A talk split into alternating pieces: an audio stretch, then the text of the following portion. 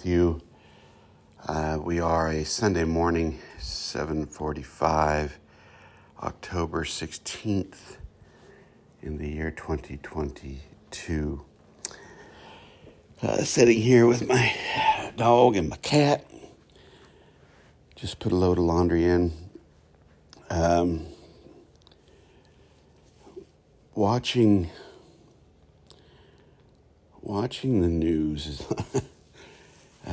watching just what the world uh, is uh, really a, a big challenge these days. There's a lot of angst. And so I want to talk about that this morning on our little Sunday morning version of Finding Meaning. Uh, so uh, bear with me as we uh, shake off the sleep and uh, talk about our topic. Uh, and I have talked about this before. I mean, this is not new, uh, but I'm going to try to talk about it in a little bit different way because I truly believe that the reason I decided to launch into something called finding meaning is because we don't know the meaning generally. And we have little glimpses of it, you know, when we see our kids, when we uh, are intimate with humans, when we receive forgiveness or when we receive kindness or give kindness, we, we, we see glimpses of real meaning. We see glimpses of real purpose. But we put that in the framework of something false. We frame that uh, in the false reality that we've been given. And so we see acts of generosity and acts of kindness as sort of, you know, quaint or trite or, uh, oh, that's nice, but the way the world works is really this, uh, you know, or we see. Uh, we see acts of kindness as naive, acts of, of love as we call we call the people who talk about loving one's neighbor or one's enemy, we call them dreamers or you know, as often happens, we we uh, in the world dismiss those folks in all sorts of ways uh, because the false reality that we've created is really the dominant reality. Although we see glimpses of what is real and authentic, we see glimpses of love and hope. The dominant reality that we find ourselves in, the reality that affects us the most is the false reality. That's why you see mostly negative news stories, right? Think for just a second how it would feel if the news was just as reported good just as much as it did bad. But that's not what we do. What we do is we on on media, on news media, we dump 10 bad stories and then at the end put maybe a little inspirational story. That's sort of the way our reality works, right? That for the most part, uh, hatred, negative, uh, selfish behavior is what has the attention because that's what we've learned. That's the reality we've learned. Now, you could show 10 good stories and one bad story, but because we have learned to accommodate uh, the reality we find ourselves in, it would be the bad story that would get the focus. It would be the bad story that would sell the commercials, right? Uh, the morbid, the uh, spooky, the sort of salacious, these things sell because that's the reality that we've created ourselves for ourselves to live into with ourselves.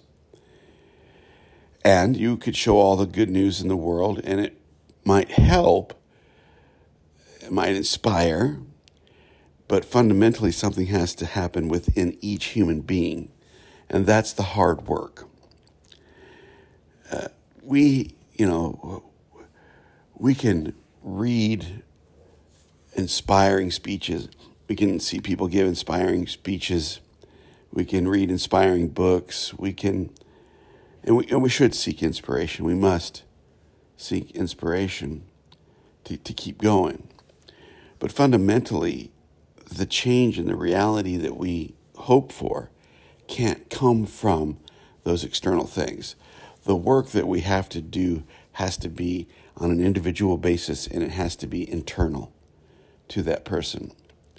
So, the next time you turn on the TV and you see just ridiculous stuff, I mean, you just, people just full of hate, full of vile, uh, people just not kind or worse, violent, nasty, evil to each other. Uh, realize that nothing is going to change that unless you change inside, unless I change inside. And, you know, part of me wants to say we're not to blame for these things, but we, you know, folks, let's be honest. We have all bought into this reality. We didn't know any better. We didn't know there was a choice. You know, people told us about, you know, how how love, uh, you know, was a part of religion, but then they also taught us at the same time to be afraid. You know, it, it, my point is, there's no blame or shame here. That we were all taught wrong stuff about being human.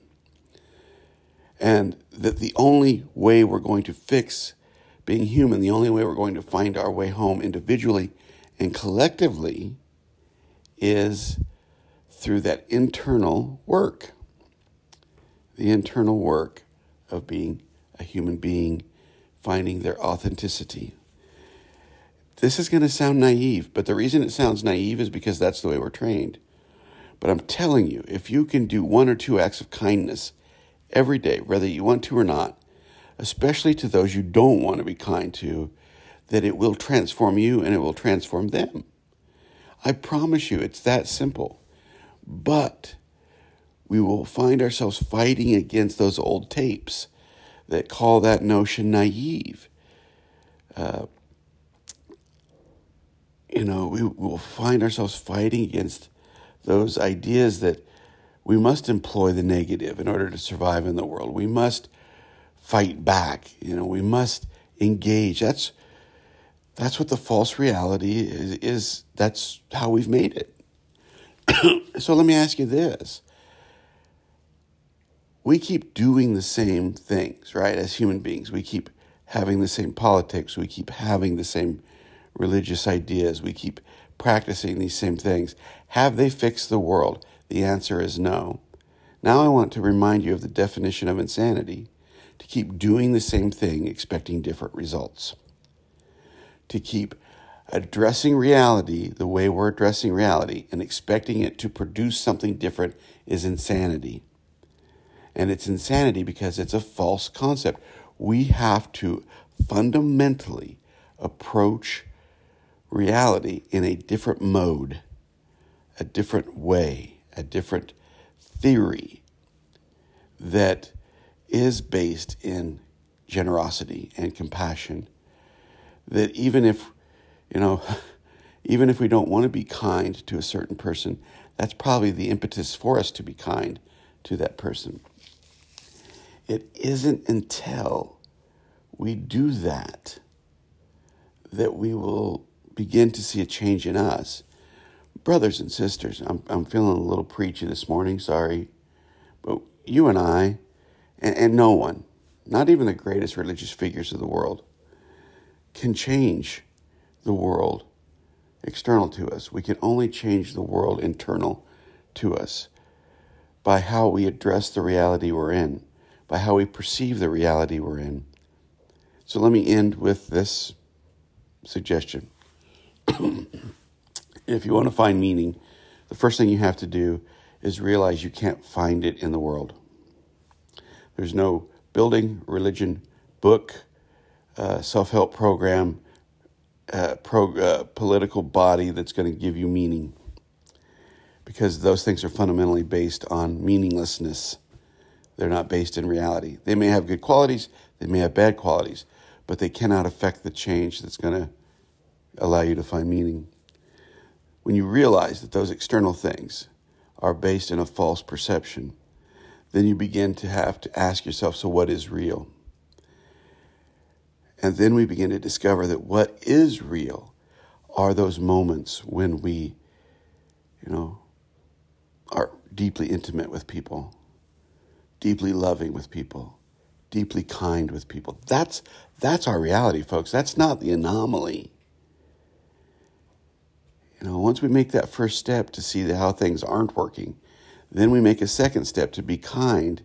We're going to be able to see in a third step here, if I may offer you some steps, I guess, uh, that what is real are moments of deep compassion. And I don't mean that life's going to be easy. Uh, compassion and empathy are called for often in tragedy or in difficulty. But what I'm saying to you is this those moments when you hug a friend, when you uh, see your children uh, born and grow into wonderful adults, in those moments when you help these people that you love when they're in trouble, in these moments when you uh, say hello to a friend or make a new friend, in these moments when you hear a, a poem or a song that moves you deeply, when you're inspired, really inspired, when you're really caring, when you're deep, deep, in deep relationship with others, that's what's real. Shame and guilt, being two faced, manipulation, those things aren't. That's what the world's taught us. So there you have it. I can't really lay it out any more simple than that, but I'll try tomorrow morning. And I thank you for your time. Hey, be kind. Watch your life change. It will. Talk to you later. Bye bye.